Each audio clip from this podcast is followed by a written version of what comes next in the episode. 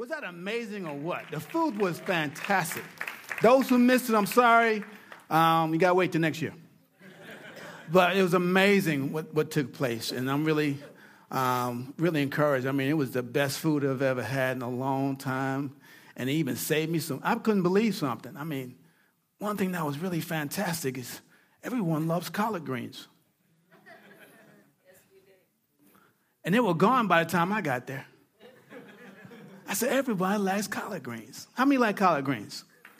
I could tell because y'all cleaned them out before I got there. That's amazing. But really, I'm here today. We're going to talk about today. I'm really excited. How many are really excited about Thanksgiving? Coming up, and food and fun and fellowship and football. Yes. I'm not going to say anything about Dallas. I'm so, they're going to win it all. That's what they told us. Someone told me, I got to say that. I got to talk by faith because we're a house of faith. They're going to win it all. But they're playing the Panthers on Thanksgiving Day. Wow. Really? That's the power of Thanksgiving. Really? I'm a New York fan. I can say that, and I have the mic. But really, what we're going to talk about today, the power of Thanksgiving. I believe this message will change your paradigm on life. Change your life, your mental attitude about life. How many know life has been hitting us at the door long way? We've been fighting the last few weeks terrorism, fighting all these things that's going on in the news, and fear is running rampant in our nation today. And the people of God have a power that only comes from God. It's called Thanksgiving. And how the power of Thanksgiving can transform our lives. And I believe today, if you listen today, God really wants to speak directly into your heart and transform your life.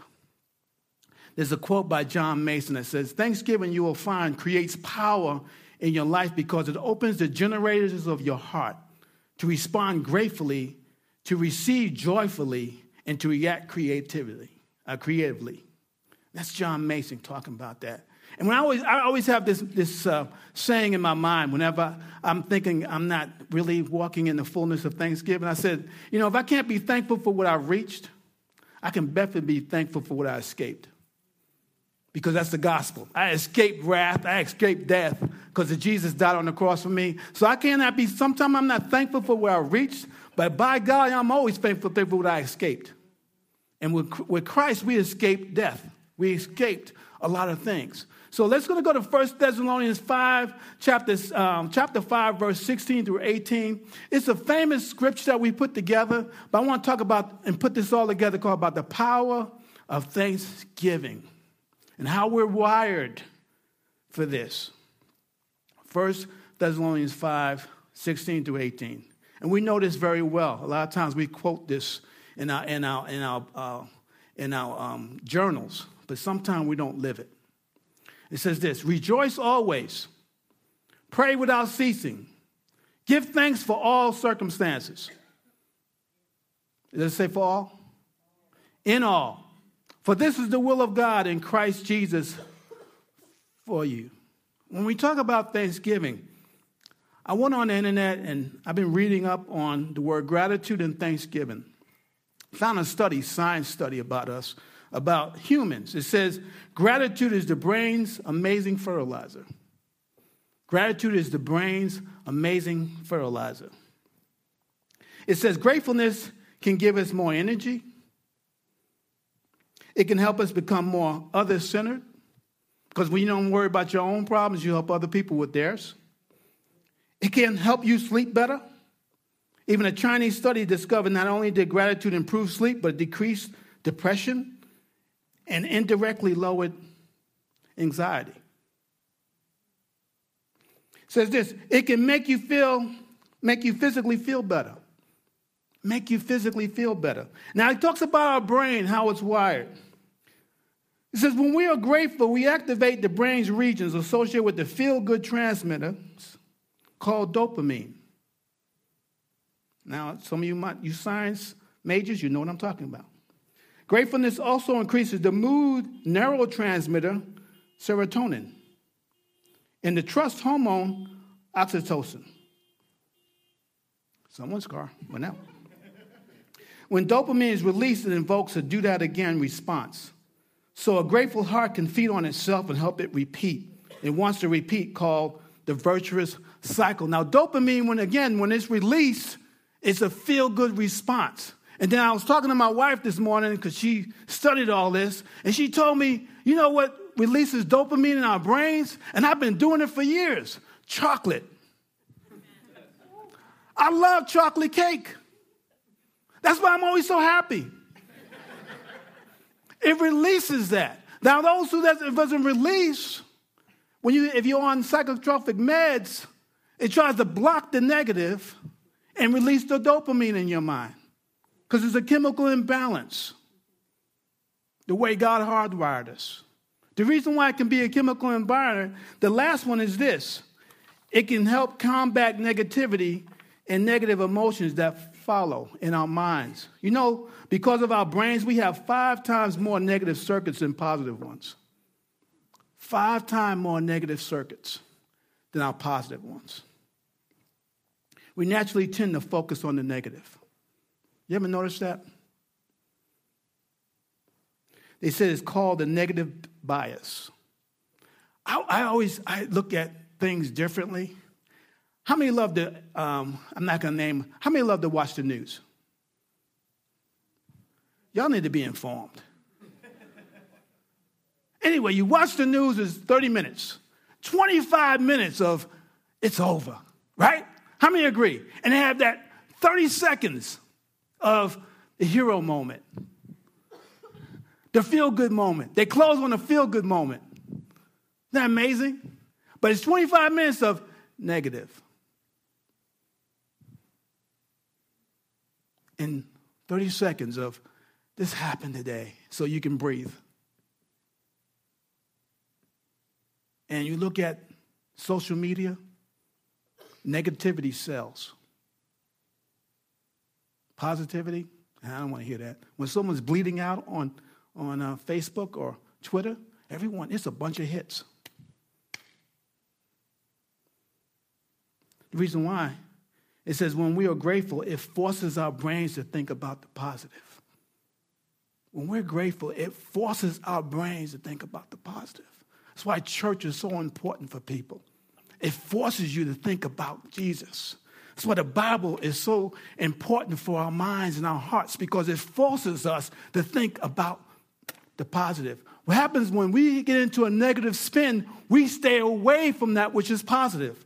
And we shouldn't. It's work to come in and say, okay, I'm going to trust God anyway.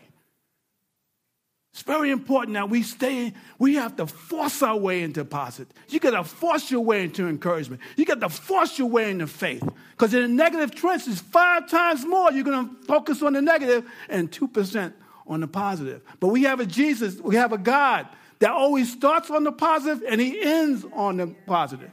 And that all happened, talking to Elder Telly, all that happened when we fell. Remember in the garden with God and Adam and Eve, there was no such thing as evil. It was all good. Then our minds got racked about negativity, which stops and chokes our Thanksgiving. So I want to go over a couple of ingredients of Thanksgiving. The first one, when we look at the passage in 1 Thessalonians 5, verse 16 says, rejoice in the Lord. Now, not much is experience of joy, but the active expression of joy. Now, you got to realize the joy of the Lord, like we say, is our strength, but joy is a gift, is a fruit of the Holy Spirit. So you have to encounter God to get the gift of joy. We can't measure that. We can't create that, because what we create is always short-sighted. Think about it. So you have to, the joy is a fruit of the Holy Spirit, which will be actively expressed in his people. You can tell when someone's full of the Holy Spirit, they're joyful in the midst of pain. See, to be joyful, you have to see this. You got to see the hand of God in whatever's happening. Whatever's happening around us, we have to see the hand of God in. A lot of us are struggling now with the terrorism around the world. Do you know at this moment they're seeing Muslims turn to Jesus at the highest rate they've ever seen it? there is a revival breaking out among Muslims becoming Christians. So you got to dig all between all the negativity and look and say, wow, that's a paragraph no one's reading. So what's going on around us, God is working all of it, really for our benefit. So that brings thanksgiving. Thank you, God. I know things are happening, but God, you're working through this.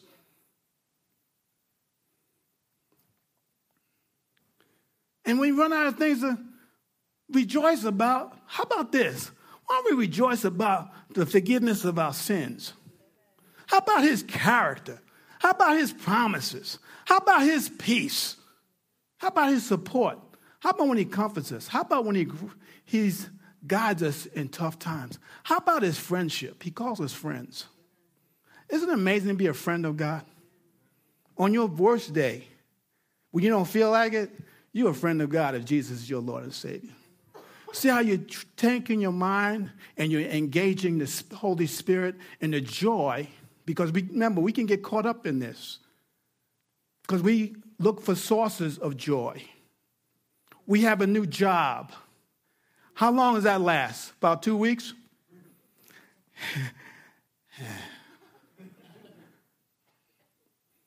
New relationships. What happens is you have to access Jesus, who is the joy. You have to have joy in the Lord, who gives joy to your job, to your marriage, to your relationships. It's a supernatural joy. So when you don't feel like it, it overrides it because it's Jesus. You have joy in the Lord when it's Philippians 4:4. You have joy in the Lord. Make sense? So you have joy in the Lord, who's the one who gave me this job, who's the one that gave me this relationship, and I have thanksgiving for that. Versus trying to find joy, the source of joy in that relationship. It will tear you up because we're too emotional. And we're supposed to be. We're emotional people. I mean, when it's tough, with teenagers, not joy all the time, is it? Unless the joy of the Lord's in your house, it's going to be a tough season for you. Because teenagers say, Mom and Dad don't know anything. They don't know nothing. I know it all. And here's the problem. You said that to your parents. See, teenagers thought I was beating you up. I wasn't beating you up. Because everything else changes, but the Lord doesn't change. Seasons of joy changes, but he doesn't change. That's why you put joy in it. He's the one that gave you the job. Who will give you joy for the job when the job gets tough, when life gets tough? Second thing is, I love this part. In fact, Tim Keller gave us a quote on joy. God is so committed to your ultimate joy that he was willing to plunge into the greatest depths of suffering for you. It's talking about he's making it real. It's talking about Jesus. And our worst day, we're born again. Really, you're on your worst day. When people say you don't measure up, people say you're not this. Well, Jesus says I'm special because he died on the cross for me. Bottom line. Remember, we talked about this a couple weeks ago. Don't listen to what people say about you. Only listen to what God writes about and says about you. And teenagers really need to know that because a lot of teenagers, young people are suffering from this self-image about what someone said. And they believe it. They take it as true. That's why our parents need to speak life, not death. If you don't know how to speak life, find someone who does. Pray without ceasing. How about this part? I love this one. Really, when he says pray without ceasing, we think, I got to walk around all day, act weird. No, really, he's talking about being persistent and consistent. He takes you to the book. If you go to the book of Luke 18, it's talking about a story of a widow who went to an unjust judge, and he didn't want to grant her request. But he even says this. I love it in the writing in Luke. He says this in the ESV. I gave her the request because she kept on bothering me.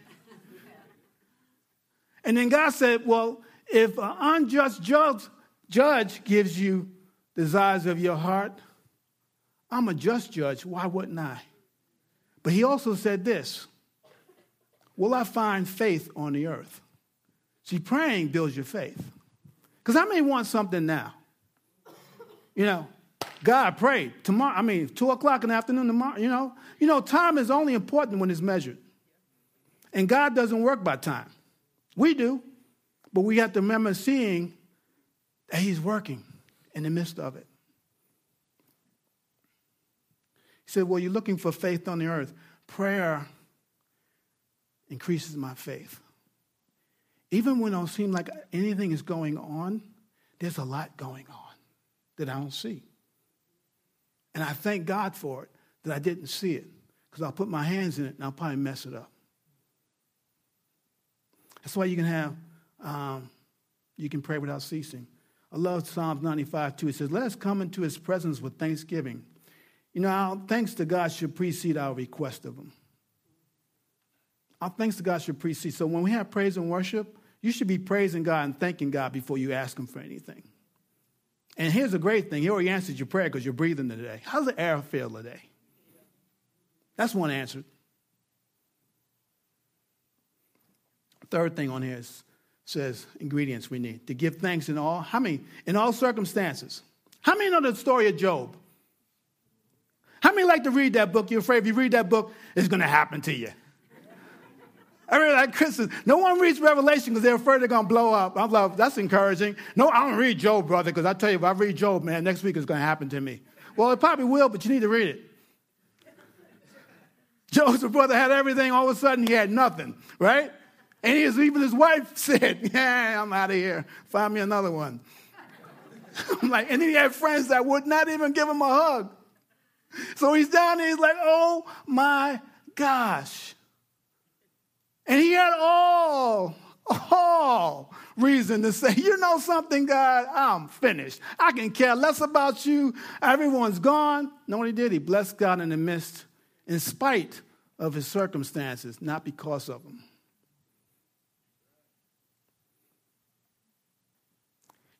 In Job 1:20, he blessed him in spite of the circumstance, not because of the circumstance.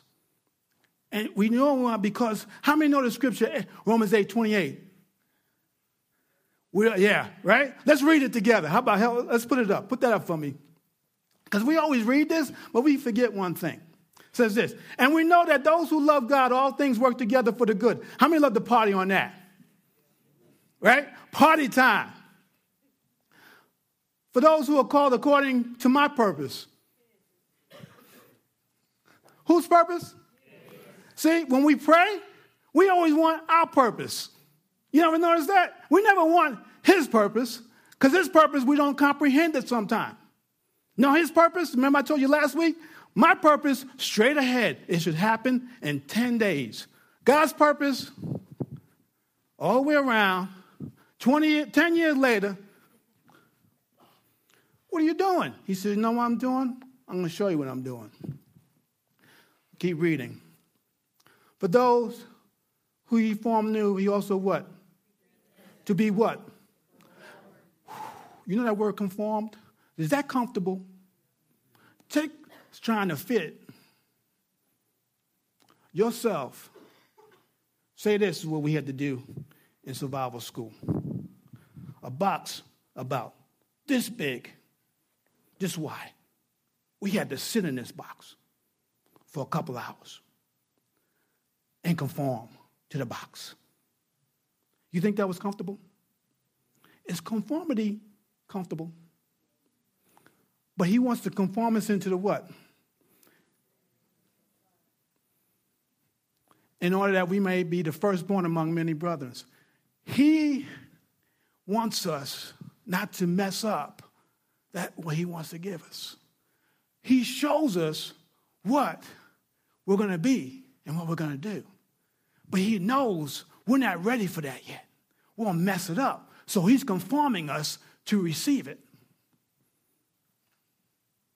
That's why you have to give thanks in all circumstances, because they're all working out to mold me into the image of Jesus. See, 28 is great. We party, but it's his purpose, not my purpose. Because I used to pray, God, you know, and he's like, that's not my purpose. You know where my purpose is written, Rich? It's in here. I'm going to conform you into the image of this. You mean love my enemies? And we think that was something they wrote a long time ago. That doesn't make sense. He's talking about enemies that are ready to kill you. Love them? Yeah. That hurts. I know. Get in the box. And by the third time you got in the box after that exercise, it felt good to get in the box because at least I don't have to work anymore. I got conformed to the box. They humbled us. The same way God wants to humble us. He wants to be conformed. He wants us to be conformed into the image of his son. Could you think about Jesus? Couldn't it have been done another way? Surely he could have died without dying. And he could have saved us without dying. Right? Just go up on the mountain, transfigure out, go up, come back down, no problem. No. Conformed. It said he learned obedience to what he suffered. Whew. So that's why you can praise God. How many feel like you're going through a circumstance? Say, thank you, God, for forming me. No one's saying anything. We ought to have a song that says that. Thank you, Lord, for conforming my body and my mind. No, that wouldn't be a hit song, would it? Just trying to help you songwriters out there. When you do Romans 8:28, don't forget 29. Don't forget it. When you look at those ingredients, that's when it brings transformation in three areas of my life or your life. First one is it transforms our perception, our relationship with others, and our relationship with God. It transforms our perception. See, the way we view things is really only a reflection of our self-beliefs. Think about it. And not necessarily how it is. Because we never see life as truly as it is. We see life as truly as we are. So when we think things are falling apart, they're really not. When you look at the world today pressing the church, terrorism is pressing the church. I had to read about church security. Got real about same-sex marriage. All those things, I'm thinking, wow. This seems like the world's going to hell in a handbasket. And God is saying, no, I'm giving you the greatest advantage now in the planet to represent me. That's a perception that we have to have. See, it helps me cope with life's events and see them through the true perspective. And it's rooted in the conviction that God is in charge of everything. When people ask me about terrorism, I don't know. I'm still studying that. Because there's a scripture that really gets to me about loving your enemies. And when those writers wrote that scripture, they're not talking about people who cut you off in line at Walmart. They're talking about people who are going to take up a gun and shoot you for your faith. Forgive them? Really? Wow. So I can't get blast stuff because, oh man. Close the borders? Really? God loves people. Jesus died for people we don't even like.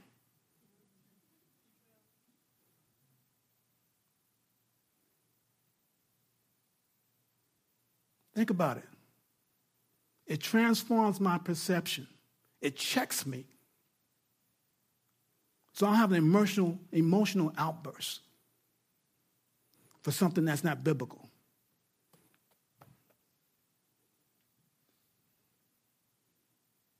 We stand up sometime and we're not reading the Bible. And we're not doing. Now we're praying. We've been praying in the back about terrorism and God exposing the plan of the enemy, but also God exposed where that hurt is that's causing all this pain and change. Because all they're doing is what they believe. So we need to start doing what we believe, bringing peace and bringing the gospel to Jesus Christ around the world. That's why it's so important. Otherwise, it's not going to take place. Social programs, there's some parts of it, but really it's the gospel that's going to tell you what's wrong and transform what's wrong. I'm on my soapbox. But we never really see how it truly is. We see how we are. And if you're full of the Holy Spirit, I got to see people as Jesus saw them, helpless and harassed, without a shepherd. Now, my flesh says, man, no. But the Spirit says, man, yes. They don't know what they're doing. They have no idea what they're doing. Some of us have relatives we're going to go see in the next couple of days. They have no idea what they're doing. Because Jesus says they're helpless and harassed. And what does helpless and harassed people do? Harass other people. And hurt people hurt people. But I always want to be in a way that I understand, have the right perception on what's going on. And it helps me, a conviction that God's in work in everything. Nothing takes God by surprise. Paris wasn't taken by surprise by him. As much as the pain, and I'm praying through all that, nothing. The racism that's happening in America today, nothing is taking him by surprise. But he's saying, church, you have all the answers to racism and all that. We got some bold college students doing some things, and I said a few things I shouldn't have said because I didn't think about it first. There's some biblical things in there, but I'm like, it's the church's job to show true reconciliation. It's the church's job to show true peace and to see for what it really is.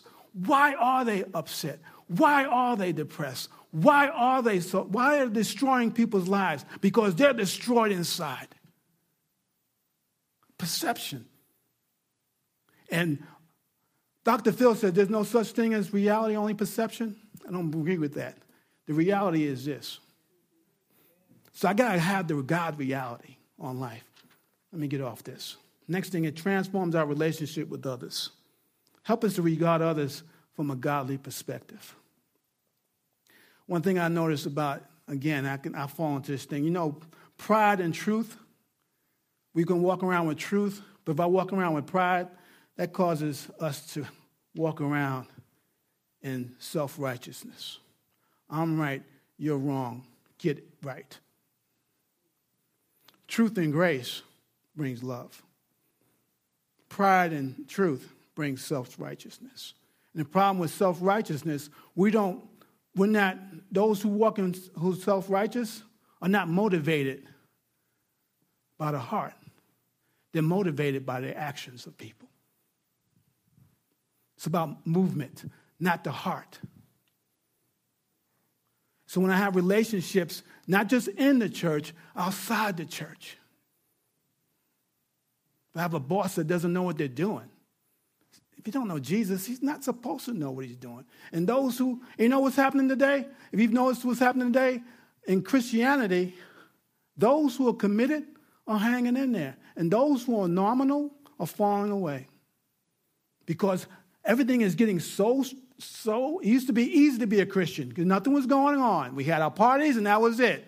There was nothing going on, right? Yeah, let's have a party. We'll celebrate for 3.5 hours. Don't share the gospel. There's enough of us in here.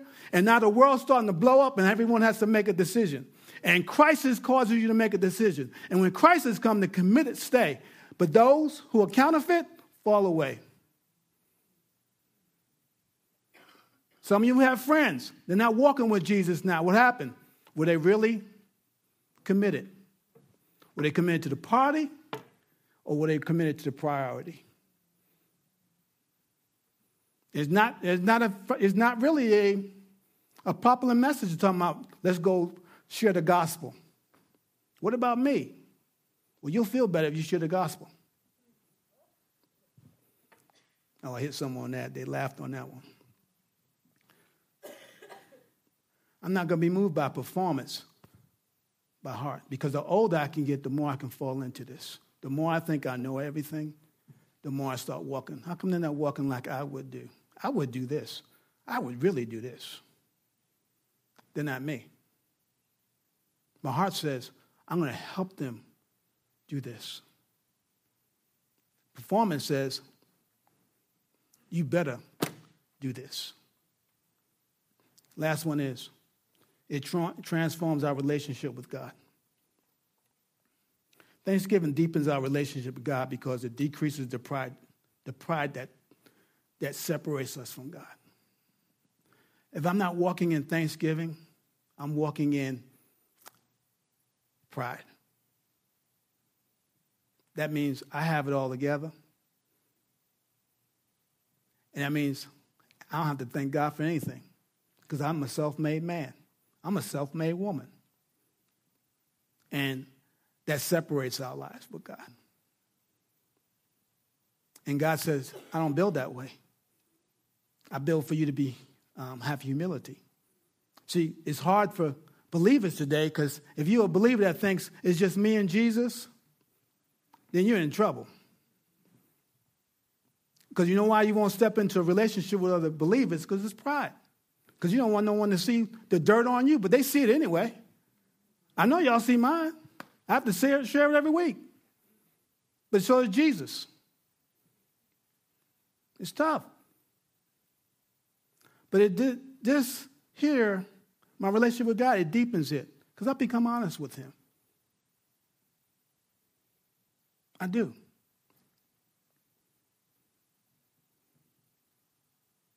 And nothing happens. Worship team, why don't you come up?